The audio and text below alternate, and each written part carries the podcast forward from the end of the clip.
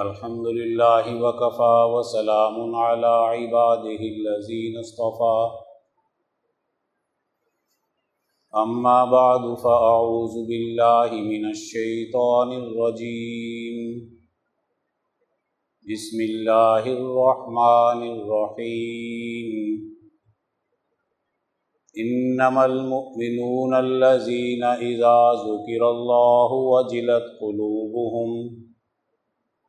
وَإِذَا تُلِيَتْ عَلَيْهِمْ آيَاتُهُ زَادَتْهُمْ إِيمَانًا وَعَلَى رَبِّهِمْ يَتَوَكَّلُونَ وقال الله تبارك وتعالى هو الذي أرسل رسوله بالهدى ودين الحق ليظهره على الدين كله وكفى بالله شهيدا. محمد رسول الله. والذين معه أشداء على الكفار رحماء بينهم. تراهم ركعا سجدا يبتغون فضلا من الله ورضوانا. سیماہم فی وجوہہم من اثر السجود۔ صدق اللہ العظیم۔ قال النبی صلی اللہ علیہ وسلم، بدا الاسلام غریبا وسیعود کما بدا، فتوبا للغرباء. او کما قال علیہ الصلاة والسلام میرے قابل احترام دوستو، یہ رمضان المبارک کا آخری جمعہ ہے۔ اور ہم لیلت الجائزہ، جائزے کی رات کی طرف بڑھ رہے ہیں۔ لیلت الجائزہ عید کی رات کو کہا جاتا ہے۔ حدیث پاک میں آتا ہے کہ اللہ تبارک و تعالی رمضان المبارک کی ہر رات میں ستر ہزار ایسے لوگوں کی بخشش کرتے ہیں جن پر جہنم واجب ہو چکی ہوتی اور جب عید کی رات آتی ہے، تو ایک ماہ میں جتنے لوگوں کی بخشش کی گئی تھی، ہر رات میں ستر ہزار۔ وہ اس ایک رات میں اللہ تعالیٰ اتنی ہی تعداد میں انسانوں کی بخشش کرتے ہیں۔ گویا یہ مہینہ اللہ تبارک و تعالی کی رحمت کے لوٹنے کا مہینہ ہے۔ اپنے باطن کی اصلاح کا مہینہ ہے۔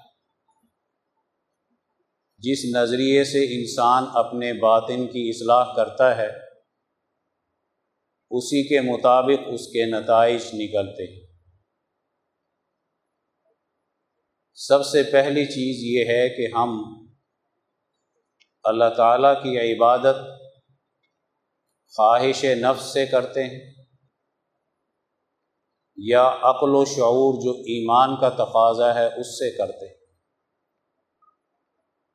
خواہشات نفسانی میں جب انسان اللہ کی طرف بڑھتا ہے، چونکہ دونوں کا نتیجہ ایک ہی نکلتا ہے۔ خواہش نفس سے اللہ کی طرف متوجہ ہوں، اس کے نتیجے میں بھی اللہ کی محبت پیدا ہوتی ہے۔ اور عقل و شعور ایمانی عقل کے تقاضے سے ہم اللہ کی طرف متوجہ ہوں تو اس سے بھی اللہ کی محبت کا ہی غلبہ نکلتا ہے۔ لیکن دونوں میں فرق ہے۔ خواہشات نفسانی سے جب عشق اللہ سے کیا جائے، محبت پیدا کی جائے۔ تو انسان پر بڑی گھبراہٹیں تاری ہوتی بڑے دل میں وسوسے، خیالات پیدا ہوتے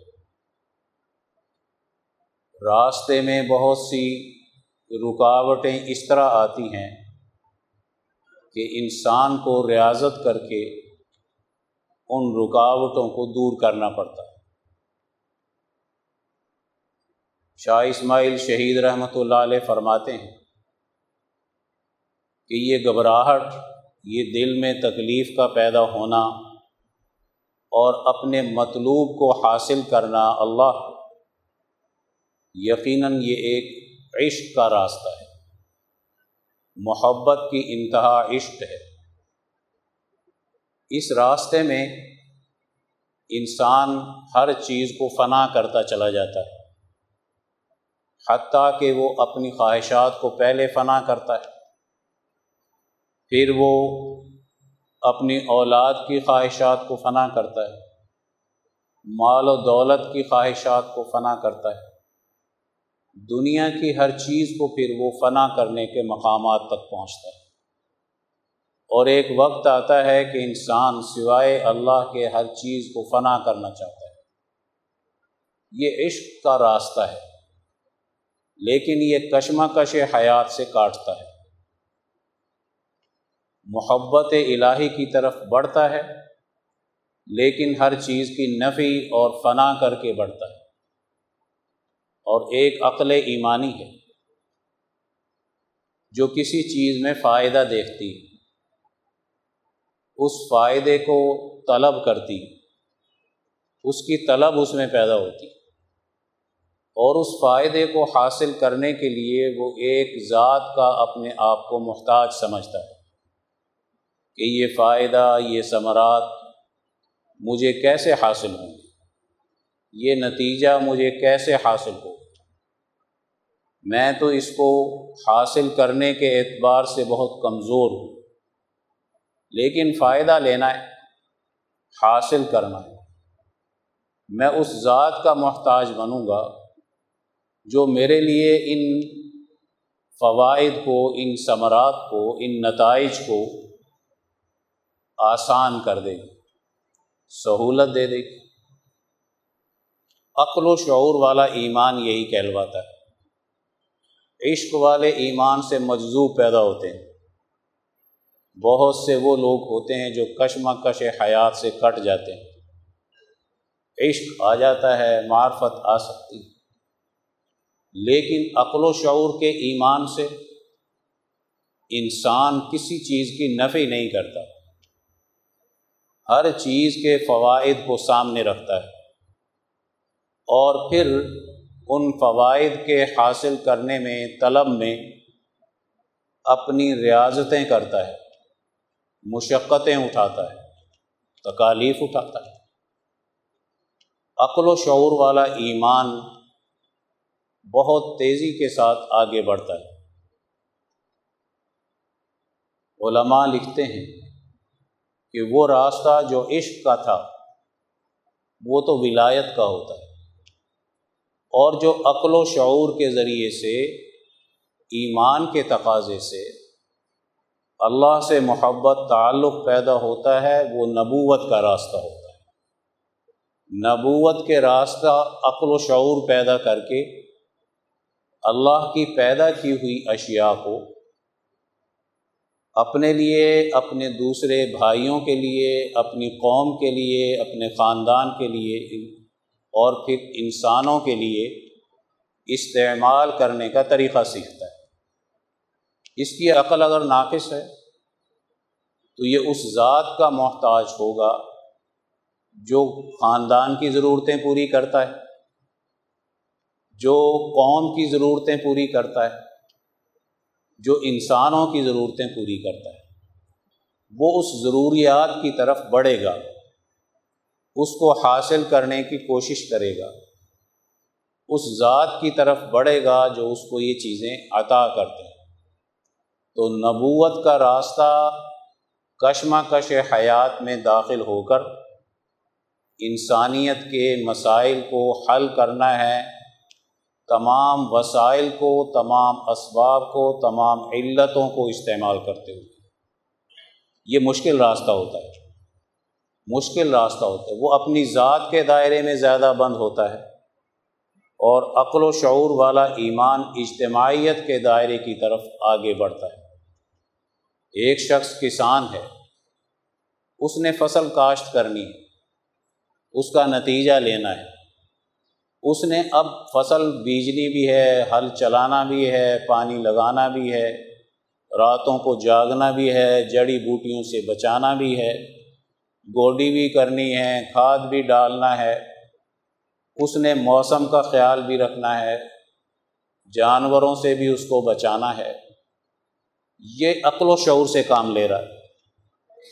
اس کی بنیاد پر جو وہ اپنے فصل کے نتائج لینا چاہتا ہے، وہ حقیقت میں عقل و شعور کے راستے سے لینا چاہتا ہے۔ انبیاء کرام انسانیت کے ہمدرد ہوتے ہیں۔ انسانیت میں غربت ہے، انسانیت میں عداوتیں دشمنی ہیں، انسانی سماج کے اندر غلامی ہے، انسانی سماج کے اندر ظلم ہے، انسانی سماج کی ترقی روکی ہوئی ہے۔ وہ راستے تلاش کریں گے کہ اس انسانی سماج کو، ایک خاندان کو، ایک قوم کو، پورے سماج کو ہم نے کس راستے پر چل کر ان پریشانیوں سے نجات دلانی ہے؟ یہ وہ عقل ایمانی کہلواتی ہے کہ جس کے اندر یہ عقل پیدا ہو، وہ نبوی علوم کا حامل ہوتا ہے۔ اور جس میں عشق کی کیفیت پیدا ہو، وہ محبت اور عشق کے تقاضے سے ہر چیز کے فنا کی طرف متوجہ ہوتا ہے۔ ہم جس چیز پر محنت کر رہے ہیں، یہ علوم نبوت سے تعلق رکھتی ہے اس کا تعلق عقل اور شعور کے کمالات کے ساتھ ہے۔ اس کا تعلق عقلی ایمان کے ساتھ ہے۔ جو انسان کو کشمہ کش حیات سے کاٹتا نہیں۔ جب انسان اس راستے پر چلتا ہے، بہت سی رکاوٹیں اس کے سامنے آتی۔ ہیں ایک شخص نے یہ ارادہ کر لیا۔ کہ میں نے سوسائٹی میں انصاف کو غالب کرنا ہے اور اس سے اللہ راضی ہوتے ہیں۔ پیغمبر بھی یہی کرتے ہیں۔ تمام کتابیں اس لیے آتی ہیں کہ ہم نے اللہ تبارک و تعالیٰ کے دیے ہوئے عدل کے نظام کو غالب کرنا یہ اس میں ایک طلب پیدا ہو اس میں ایک چیز کا عشق پیدا ہو گیا، عقل و شعور کی بنیاد پر۔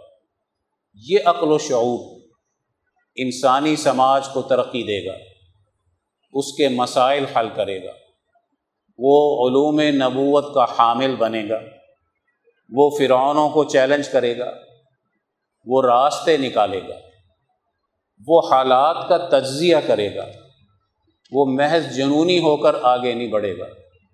تو جنون کی کیفیت اور چیز ہے، وہ خواص کو حاصل ہو جاتی ہے عشق مجازی کی بات نہیں کر رہا، میں عشق حقیقی کی کر رہا ہوں۔ عشق مجازی تو آج کل خواہشات نفسانی کے تابع ہے وہ اللہ کے عشق کے تابع نہیں ہیں، خواہشات کے تابع ہے اس لیے وہ تو انسان کو بجائے اللہ سے جوڑنے کے اور زیادہ جنونی بنا کر اس کو متشدد بنا دیتا ہے اور اس کو حقیقی عشق سے کاٹ دیتا ہے۔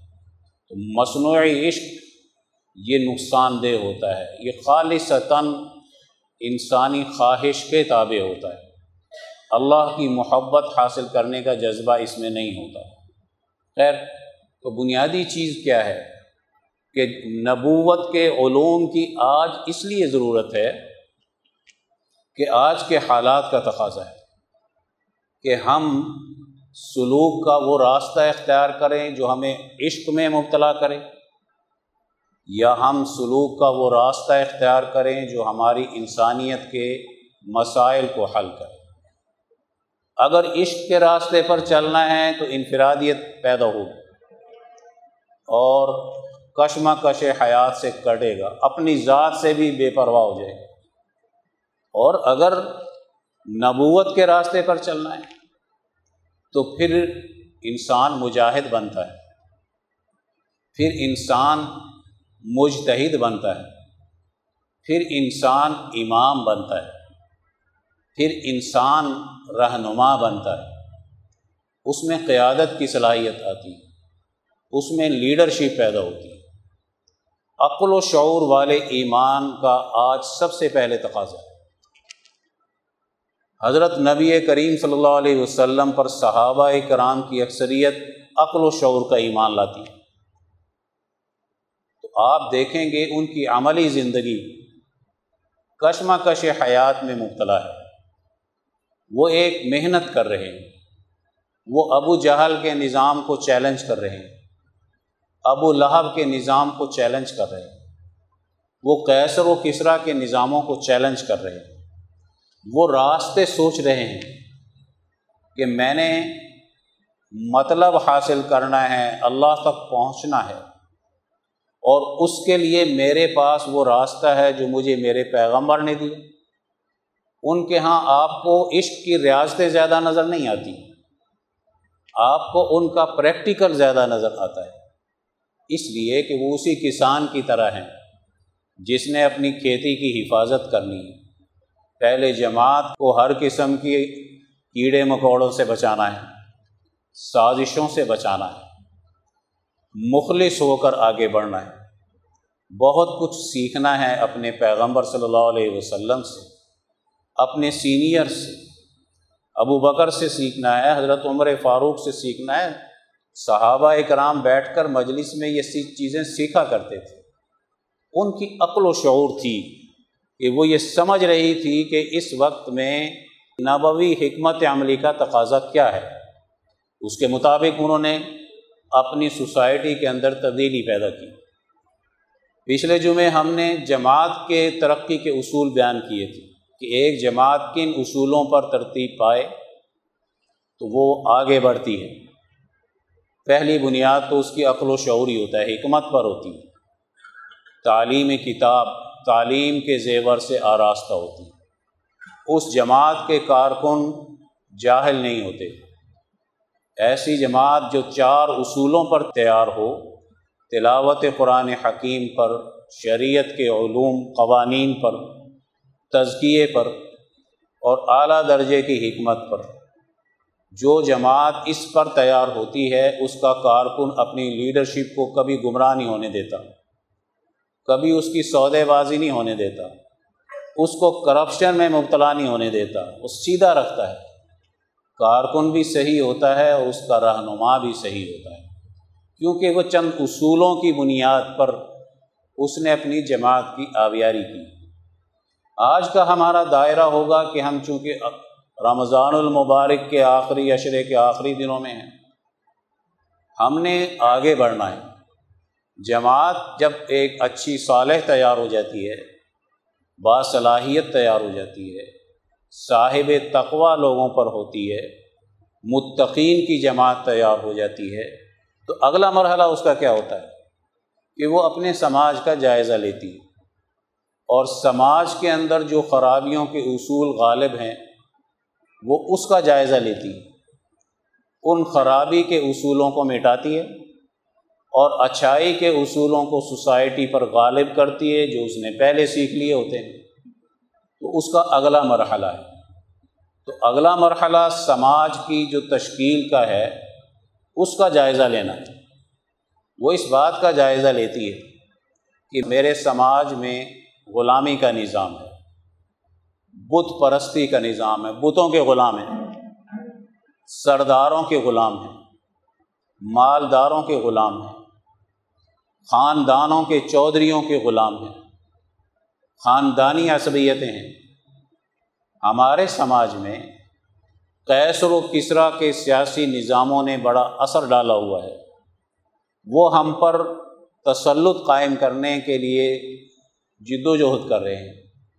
ہمیں اپنے پیچھے لگانا چاہتے ہیں۔ وہ اس بات کا جائزہ لیتے ہیں کہ ان ساری خرابیوں کی جڑ کیا ہے۔ پہلی چیز جس کی طرف وہ توجہ کرتے ہیں وہ توحید کے نتیجے میں اس غلامی کے نظام کا انکار کرتے ہیں۔ ان کی توحید سیاست سے وابستہ ہوتی ہے۔ ان کی توحید سماج سے وابستہ ہوتی ہے۔ ان کی توحید کا تقاضا جہاں بتوں کو گرانا ہے، وہاں تاغوت کو گرانا بھی ہوتا ہے۔ تاغوتی طاقتوں کو کمزور کرنا بھی ہوتا ہے۔ تاغوتی طاقتوں کا شعور بھی حاصل کرنا ہوتا ہے۔ بت کی پرستش اتنی خطرناک نہیں ہوتی۔ بت تو بے جان ہے۔ نہ سنتا ہے، نہ بات کرتا ہے، نہ وہ چل سکتا ہے، نہ پھر سکتا ہے۔ بت تو اپنے ہی پوجا کرنے والوں کا محتاج ہے۔ وہ بیچارہ محتاجگی کیا دور کرے؟ گا زیادہ خطرناک شرک جو سوسائٹی میں پیدا ہوتا ہے، وہ تاغوت کا ہوتا ہے۔ تاغوت کی سیاست بھی خراب ہوتی۔ ہے تاغوتی نظام کی معیشت بھی خراب ہوتی۔ ہے تاغوتی نظام کا عدالتی نظام بھی خراب ہوتا ہے۔ تاغوتی نظام کے جو معاہدات ہیں وہ بھی ظلم پر مبنی ہوتے ہیں۔ نہ اس کی معیشت ٹھیک ہوتی ہے، نہ اس کی سیاست ٹھیک ہوتی ہے، نہ اس کی سماجیات ٹھیک ہوتی ہے تو توحید کے تقاضے سے کہ وہ سمجھتے ہیں کہ اس کی سیاست کیوں خراب ہوئی، اس میں کیا خرابی آئی ہے؟ اس کے سرداروں کے اندر تکبر تو نہیں؟ اس کے انٹرنیشنل نظام چلانے والی قیادت ظالم تو نہیں؟ اس کے رویے کیسے ہیں؟ اس کی سوچ کیسی ہے؟ تسلط کی ہے، تاغوتیت کی ہے، سرکشی کی ہے، یا کسی اچھے سسٹم کی حفاظت کی ہے؟ تو جب ایک جماعت تیار ہوتی ہے، تو اپنے سماج کے سب سے پہلے توحید کے تقاضے سے آزادی اور غلامی کا جائزہ لیتی ہے کہ یہ قوم آزاد ہے یا اس قوم کے اندر غلامی موجود ہے۔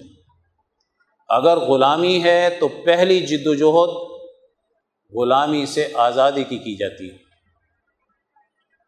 غلام قوم جب تک غلامی سے آزاد نہیں ہوتی، وہ اپنی معیشت کو ٹھیک نہیں کر سکتی، وہ اپنی عدالت کو ٹھیک نہیں کر سکتی، وہ اپنے سماج کو ٹھیک نہیں کر سکتی۔ ہم سماج کی ٹھیک کرنے کی بات کرتے رہیں اور غلامی سے آزادی نہ حاصل کریں، تو ہماری جمہوریت بھی فیل ہے، ہمارا ماشاء اللہ بھی فیل ہے، ہماری شعرا بھی فیل ہے، ہمارا صدارتی نظام بھی فیل ہے، ہمارا پارلیمانی نظام بھی فیل ہے۔ کیوں کہ ہم غلامی سے آزاد نہیں ہو سکتے؟ اگلا مرحلہ کسی سماج کی ترقی کا اس جماعت کے سامنے یہ ہوتا ہے کہ اس کو اب آزادی دلانی ہے۔ آزادی دلانا بڑا مشکل عمل ہوتا ہے۔ اسی کے لیے تو سب سے بڑی جد وجہد کرنی پڑتی ہے۔ اسی کے لیے تو جنگیں کرنی پڑتی ہیں۔ ہندوستان غلام بنا سامراجی طاقت کا۔ تو علماء ربانی نے اسلام نافذ کرنے کی بات نہیں کی۔ سب سے پہلے آزادی اور حریت کی بات کی کہ اس قوم کو پہلے آزادی تو دلاؤ، غلام قوم کا کیا اسلام ہوگا بیچاری کا؟ کیسے وہ اپنے اس میں با اختیار ہو سکتی ہے؟ کیسے اپنی قوت نافذہ کو قائم رکھ سکتی ہے؟ کیسے وہ فیصلے کرنے میں آزاد ہو سکتی ہے؟ جس کا نظام ہی غلامی کا بن گیا۔ اس میں اگر یہ ترتیب قائم نہیں ہوئی کہ پہلے غلامی سے آزادی حاصل کرنی ہے، غلام رہتے ہوئے ہم خوشحال ہونے کی باتیں کریں، غلام رہتے ہوئے ہم سماجی انصاف کی باتیں کریں، غلام رہتے ہوئے ہم دین کے غلبے کی بات کریں، غلام رہتے ہوئے نیک اور صالح بننے کی بات کریں۔ تو یہ کسی خاص بندے کا عشق تو یا خواہشات تو ہو سکتی ہیں، یہ عملی جامع نہیں پہنا سکتی۔ تو کسی سماج کی ترقی کی سب سے پہلی بنیاد آزادی ہوتی ہے۔ آزادی نہیں ہے، غلامی ہے، وہی حال ہوگا جو آج ہمارا ہو رہا ہے۔ ہمارے ملکوں پر غلامی کا سسٹم موجود ہے۔ پہلے گورا انگریز براہ راست برطانیہ سے بیٹھ کے حکومت کرتا تھا۔ آج وہ کالے انگریزوں کے ذریعے سے اپنے نظام کو چلاتا ہے، اپنے سسٹم کو چلاتا ہے۔ غلامی پہلے سے زیادہ خطرناک ہوگی پہلے کافر کی غلامی تھی، اب منافق کی غلامی اور شریعت کا اصول یہ ہے کہ کافر سے زیادہ خطرناک منافق ہوتا ہے۔ ہمارے حضرت رحمۃ اللہ علیہ فرمایا کرتے تھے کہ یہ دور نفاق کا ہے۔ یہ کفر کا نہیں، صرف اس کے پیچھے نفاق ہے۔ آج تمہارے ملک کا حکمران کلمہ پڑھتا ہے، لیکن کام انگریز کا کرتا ہے۔ نظام انگریز کا چلاتا ہے۔ غلامی اس کی پیدا کرتا ہے۔ اس کے ساتھ تعلقات قائم رکھتا ہے۔ اس کی اس غلامی سے آزادی کی نہ کوئی قربانی ہے، نہ کوئی جد و جہد ہے، نہ اس کے پاس اس کا متبادل کوئی نظام موجود ہے۔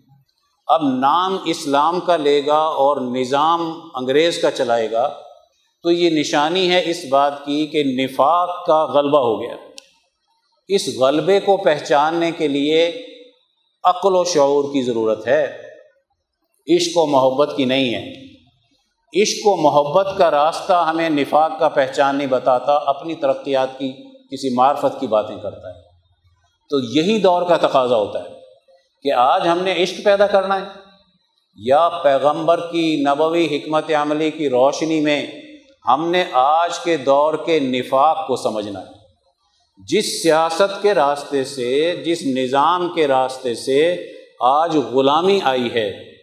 سب سے پہلے اگر اپنے سماج کو دیندار بنانا چاہتے ہو، روزوں کی تاثیر پیدا کرنا چاہتے ہو، نماز کی تاثیر اس میں پیدا کرنا چاہتے ہو حج کی تاثیر اس میں پیدا کرنا چاہتے ہو، اس کے سوسائٹی کی ترقی اس کو دینا چاہتے ہو، تو اگر بنیادی اصول ہی ہمارے پاس غلامی کا ہے، تو نہ ہمارا دین بچ سکتا ہے، نہ ہماری معیشت بچ سکتی ہے، نہ ہماری نمازوں کی تاثیر آ سکتی ہے، نہ ہمارے روزے کی تاثیر آتی۔ ہم روزے بھی رکھ رہے ہوتے ہیں، فراڈ بھی کر رہے ہوتے ہیں، جھوٹ بھی بول رہے ہوتے ہیں، ملاوٹ بھی کر رہے ہوتے ہیں۔ مہنگائی بھی کر رہے ہوتے ہیں، اپنے بھائی کا خون بھی چوس رہے ہیں۔ شیطان اصلی تو پتہ نہیں زنجیروں میں بند ہو گیا، جو اپنے اندر کا شیطان تھا وہ تو زیادہ خطرناک ہو گیا۔ کیوں؟ غلامی کا اثر ہے۔ طاقتور غلامی کا نظام ہے۔ ہماری طاقتیں اس کے سامنے مغلوب ہو چکی مرعوب ہو چکی ہم با اختیار نہیں رہے۔ جب با اختیار نہیں رہے، طاقتیں مغلوب ہو گئی غلامی کا شکار ہو گئے۔ تو ایک کیسے ہو سکتا ہے کہ ہم غلامی سے آزادی حاصل کیے بغیر اپنی عبادات کی تاثیر پیدا کر لیں؟ قوم کے اندر، جماعت کی الگ بات ہو رہی ہے۔ قوم کی بات ہو رہی ہے۔ تو آج قوم روزہ رکھنے کے باوجود جرائم میں مبتلا، نمازیں پڑھنے کے باوجود سود نہیں چھوڑتے۔ تسبیحات پہ تسبیحات کیے جا رہے ہیں، شیطانی چالوں کو نہیں سمجھتے۔ آج ہم اولیاء اللہ بڑے بڑی بڑی خانقاہوں پہ ہزاروں معتکفین بیٹھے ہیں، لیکن شیطان مطمئن ہے، نظام اور سسٹم مطمئن۔ جب تک غلامی سے آزادی کے نظریے پر رمضان نہیں گزارو گے، تو یاد رکھو یہ سسٹم ہماری اس عبادت کو ہضم کر جائے گا۔ ہماری اس محنت کو کھا جائے گا۔ وہ طاقتور ہوتا ہے۔ آزادی کا نظریہ اس کو شکست دیتا ہے۔ اس سے زیادہ طاقتور ہوتا ہے۔ آزادی کے نظریے کے پیچھے توحید کی طاقت ہوتی ہے۔ اللہ کی وحدانیت کی طاقت ہوتی ہے۔ یہ ایک اللہ کا اپنے آپ کو غلام سمجھتا ہے۔ اس کی قوت ارادی، اس کی قوت عقلیہ، اس کی خواہشات نفسانی اس نے اللہ کے حکم کے تابع کر دی ہے، اس کی غلامی کے تابع کر دی ہے۔ جب اس نے اللہ کے حکم کے تابع کر دیا اپنے آپ کو، تو اس پہ غلامی کا اثر آنا ختم ہو گیا۔ کسی بھی بد چیز کا اثر ختم کرنا ہو تو اس سے نفرت پیدا کرو۔ اس سے محبت کرنے سے تو وہ چیز باقی رہتی ہے۔ اس کو، اس سے محبت کرنے سے وہ چیز کبھی ختم نہیں ہوتی۔ آپ سود کے اثرات سے بچنا چاہتے ہیں تو سود سے نفرت کرو۔ بے حیائی کی تہذیب سے بچنا چاہتے ہیں تو اس سے نفرت کا راستہ اختیار کرو۔ آپ اگر غلامی سے بچنا چاہتے ہیں تو آزادی اور حریت کا جذبہ پیدا کرو اور غلامی سے نفرت پیدا کرو۔ مٹھی بھر جماعت نے آزادی اور حریت سے محبت کی تو غلامی کا اثر قبول نہیں کیا۔ اور نوے کروڑ کی آبادی، اسی کروڑ کی آبادی نے اس انگریز کے نظام کو اپنے اوپر قبول کر لیا تو بزدل بن گئی اور اس نے کوئی آزادی اور حریت میں کردار ادا نہیں کیا۔ جماعت کا نظریہ آزادی کا ہو گیا۔ اس نے غلامی کی سوچ کا خاتمہ کر دیا۔ کس کے تقاضے سے؟ توحید کے تقاضے سے کی۔ تو توحید جب ہمارے اندر آئے گی تو سب سے پہلے تاغوتی نظام کی نفرت پیدا ہو۔ قرآن حکیم میں آتا ہے، ایمان اس کا کامل ہے۔ فمیں یکفر بھی تاغوت و یؤمن باللہ۔ جو تاغوت کا انکار کرتا ہے اور اللہ پر ایمان لاتا ہے۔ آج ہم اللہ پہ ایمان کی بات کرتے ہیں اور تاغوت کے کفر کی بات نہیں کرتے۔ اس لیے ہمارے اللہ پر ایمان لانے کی حالت اور کیفیت بڑی کمزور ہے۔ بڑی ضعیف ہے۔ مزاحمت سے چیز مضبوط ہوتی ہے۔ مزاحمت سے آزمائشیں آتی ہیں۔ عقل و شعور کھلتی ہے۔ راستے نئے نئے تلاش کرنے پڑتے ہیں۔ مزاحمت کا راستہ ہی چھوڑ دیا۔ تو اس کو غلامی سے آزادی کے راستے کیسے چوز سکتے ہیں؟ آپ پوری غلامی کی ڈھائی سو سال کی تاریخ پڑھ کے دیکھو۔ اٹھارہ سو اکتیس میں کیا حکمت عملی ہے؟ اٹھارہ سو ستاون میں کیا حکمت عملی ہے؟ تحریک خلافت میں کیا حکمت عملی ہے؟ تحریک ریشمی رومال کے اندر کیا حکمت عملی ہے؟ پھر تعلیمی ادارہ قائم کر کے کیا حکمت عملی ہے؟ انیس سو بیس میں آنے کے بعد کیا حکمت عملی اختیار کی جا رہی ہے؟ یہ جو حکمت عملی بدل رہی ہیں، یہ راستے تھے جو آزادی اور حریت کی جماعت کے نے جس کا انتخاب کیا تھا۔ اس راستے کے جو ہیں، وقتی طور پر جو جو تقاضے پیدا ہوتے چلے گئے، ان علماء ربانی نے اس کے مطابق سوسائٹی میں کام کیا۔ ایک وقت آیا، برطانوی سامراج بوڑھا ہو گیا۔ جنگ عظیم دوم کے بعد شکست کھا چکا تھا۔ دنیا کی قیادت کے لائق نہیں رہا۔ حضرت سندھی فرماتے ہیں، اب یہ بوڑھا سامراج تم پہ حکومت نہیں کر سکتا۔ اب تم اس کے اس کی مخالفت کا راستہ چھوڑو، تازہ دم کا خیال حاصل کرو جو امریکی سامراج پیدا ہو رہا ہے۔ اب تو اس سے جو کچھ سیکھنا ہے نظام حکومت چلانے کی، وہ سیکھ سکتے ہو۔ یہ حکمت عملیاں کیوں بدل رہی ہیں؟ دور کا تقاضا ہے۔ تو یاد رکھو، جب آزادی اور حریت کی طرف ہماری عقل و شعور لگے گی توحید کے تقاضے سے، تو ہمارے راستے کھلتے چلے جاتے ہیں۔ کسی بھی قوم کی ترقی کا پہلا اصول آزادی اور حریت ہوتا ہے۔ آج ہمارا روزہ رکھنا، ہمارا تلاوت کرنا، اس خانقاہ میں آنا، اس ادارے میں آنا، سب سے پہلے یہ غلامی سے آزادی کا سبق سیکھنے والا آنا چاہیے۔ یہ مرض ہے سب سے بڑا کسی بھی قوم کے زوال کا۔ مرض کا ہی پتہ نہیں ہے تو علاج کیا کرے گا؟ مرض کچھ ہے، علاج کچھ کرتا ہے۔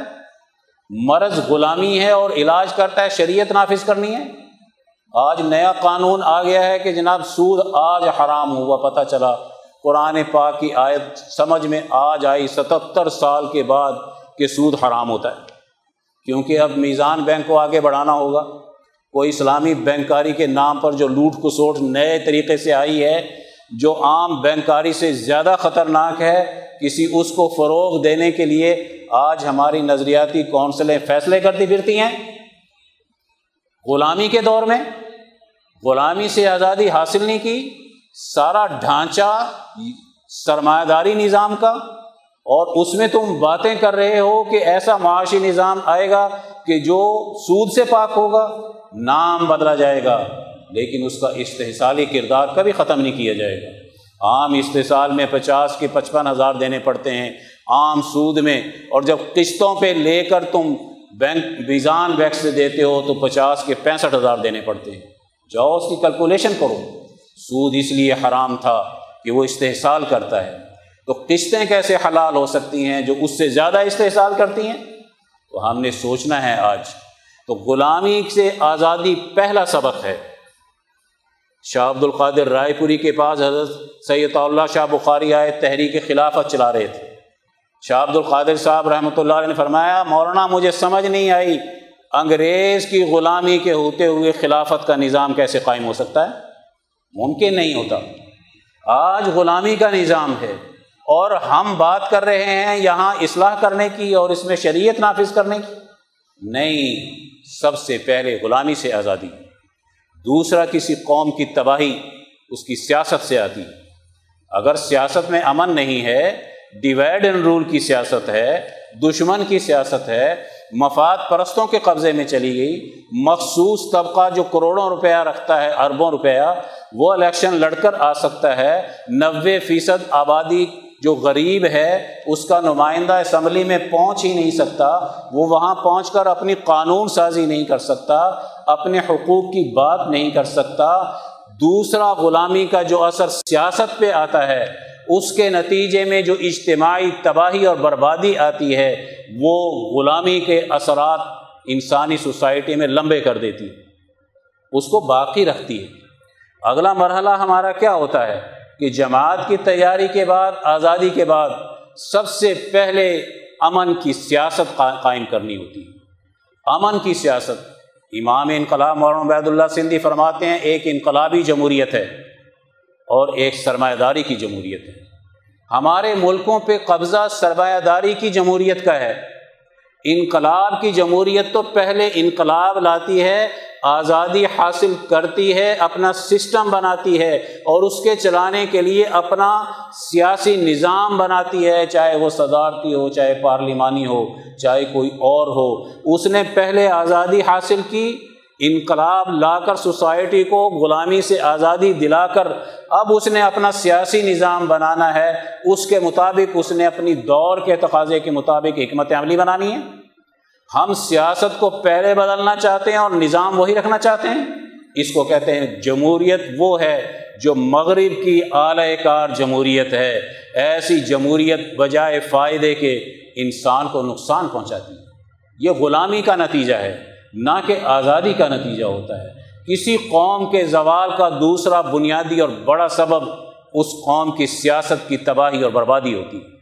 اس قوم کی غلامی ہوتی ہے۔ کسی قوم کا تباہی کا تیسرا بڑا اصول معاشی بدالی ہوتی جب کسی سوسائٹی میں منصفانہ تقسیم دولت کی نہ رہے، طبقات کی بنیاد پر معاشی سیٹ اپ ہو، اس کی پیدائش دولت، صرف دولت، تبادلہ دولت کا اور تقسیم دولت کا نظام درست نہ رہے، محنت کی قدر ختم ہو جائے۔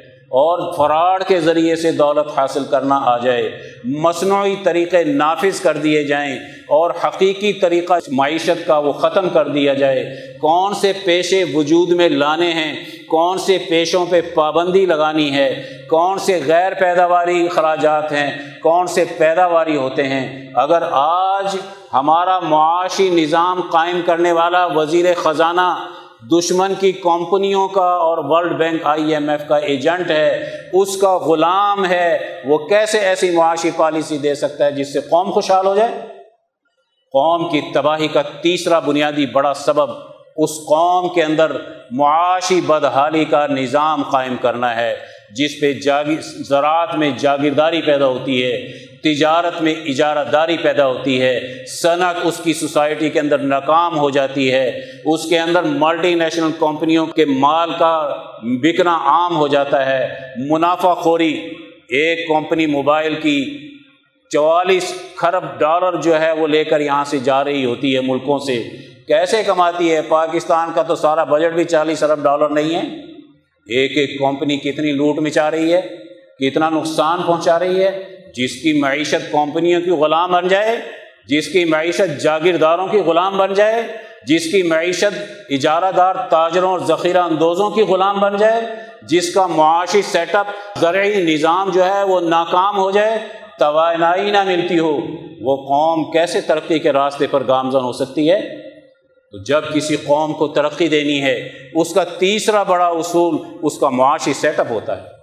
کسی قوم کو زوال سے نکالنا ہے، تو چوتھا بڑا اصول اس کے سماج کے معاہدوں کو دیکھنا پڑتا ہے۔ اس کے معاہدے سماج میں ایک دوسرے کے ساتھ، قوم کے، فرد کے، ایک کمپنی کے، اس کے گورنمنٹ کے، کس نوعیت کے ہوتے ہیں۔ اگر معاہدوں میں ظلم ہے سماجی معاہدوں کے اندر بے انصافی ہے، ایک فریق کو فائدہ، دوسرے کو نقصان، اپنے لیے اسی پرسنٹ نفع، اور جس نے محنت کرنی ہے اس کے لیے دس اور پندرہ پرسنٹ نفع۔ یہ کیسا معاشی نظام ہے؟ یہ کیسا سوسائٹی کے اندر ایک ایسا نظام ہے جس کے ذریعے سے ہم کہیں کہ سماج ترقی کرے گا؟ جس سوسائٹی کا ذمہ دار اور اس کے ساتھ کام کرنے والا کسان مزدور مزدور کے حقوق غصب ہوں اور جاگیردار کے حقوق کا تحفظ کیا جائے۔ بڑے ذخیرہ اندوز تاجر کے حقوق کا تحفظ کیا جائے۔ مزدور اور کسان کو مز پوری مزدوری بھی نہ دی جائے۔ وہ کیسا معاشی سیٹ اپ ہوتا ہے؟ وہ سماج کیسے ترقی کرے گا؟ ایسے سماجی معاہدے میں کہا جاتا ہے جی اس نے اپنی مرضی سے معاہدہ کیا۔ کام اس سے دو سو روپے کا لیا اور دیا اس کو سو اور پچاس روپیہ ہے، وہ اس نے مرضی سے کیا یا مجبوری سے کیا؟ کسی سماج کی ترقی میں سب سے پہلے معاہدات میں توازن یعنی عدل کا اصول غالب آنا چاہیے۔ اگر معاہدات عدل کے اصول پر نہیں ہیں، دونوں میں برابری نہیں ہے، قانون میں مساوات موجود نہیں ہے، تو کبھی بھی سماج ترقی نہیں کر سکتا ہے۔ انسانی سوسائٹی میں وہ جماعت جس نے عقل و شعور کی بنیاد پر اپنے ایمان کو کامل بنایا۔ جس کے سامنے کوئی ہدف ہے، جس کے سامنے کوئی مقاصد ہیں، جس کے سامنے سوسائٹی کو ترقی دینے کا کوئی پروگرام موجود ہے، کوئی قانون ہے اس کے پاس۔ کوئی سیاست ہے اس کے پاس، کوئی معیشت ہے اس کے پاس، کوئی سماجیات کا علم ہے اس کے پاس، وہ جانتا ہے عمرانیات کے ذریعے سے سماج کیسے ترقی کرتے ہیں اجتماعی نظام میں۔ اس نے شاہ ولی اللہ صاحب کا ارتفاقات کا نظام پڑھا ہے کہ ایک خاندان کیسے ترقی کرتا ہے، ایک قبیلہ کیسے ترقی کرتا ہے، ایک قوم کیسے ترقی کرتی ہے، بین الاقوامیت کیسے ترقی کرتی ہے۔ اس نے چاروں ارتفاقات شاہ صاحب کی تعلیمات کی روشنی میں اپنے اجتماعی نظام کو ترقی یافتہ بنانے کے اصول قاعدے پڑے ہوئے ہیں، تو وہ جماعت مستقبل میں ایک اچھا نظام دے گی۔ جو اجتماعیت سے غافل، جو آزادی اور حریت کے نظریے سے غافل، جو دشمن کی سیاست کی حامل بن کے آتی ہو، جو سماج کی پرواہ ہی نہ کرتی ہو، حوث اقتدار نے اس کو اندھا بنا دیا ہو، جس کا ہر کارکن جھوٹا عشق رکھتا ہے، جھوٹی عقیدت رکھتا ہے۔ اس عشق نے ہی آج جماعتوں کے بیڑے غرق کیے۔ آج ہم مجموعوں کے قائل بن گئے جو عقل و شعور پر نبوی حکمت عملی کے ایمان کے تقاضے سے جماعت بنتی ہے۔ اس کا تو ہر کارکن باشعور ہوتا ہے۔ اس لیے عقیدت پیدا ہو گئی۔